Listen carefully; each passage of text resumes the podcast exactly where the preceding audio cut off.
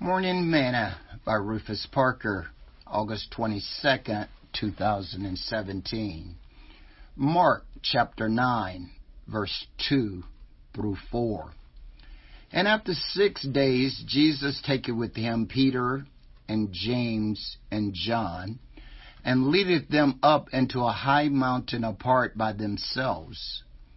And he was transfigured before them, and his raiment became shining, exceeding white as snow, so as no fuller on earth can white them.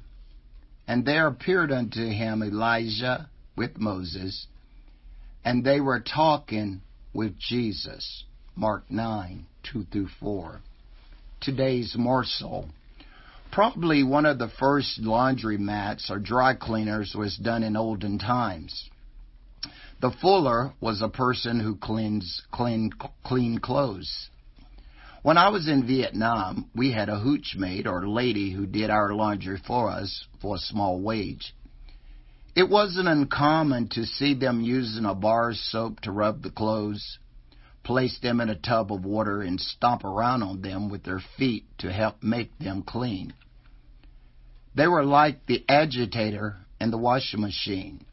They always did such a great job of cleaning our clothes. The Fuller's Field and the Fuller's Soap was the location and cleaning solution used to clean clothes. It was usually located outside of the city walls due to the smell.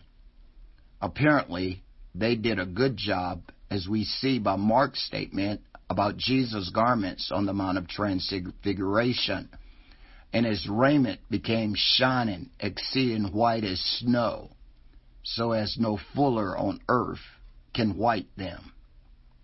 I believe that Jesus is the greatest fuller ever.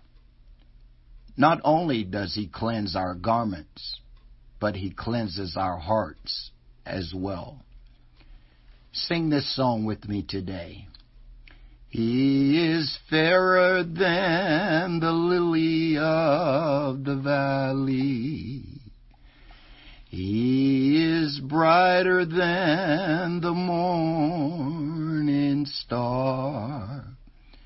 He is purer than the snow, fresher than the breeze lovelier than all of these. He is fairer than the lily of the valley. He is brighter than the morning star. He is purer than the snow fresher than the breeze, lovelier than all of these. Thought for today. Jesus is the greatest fuller, so let him cleanse you.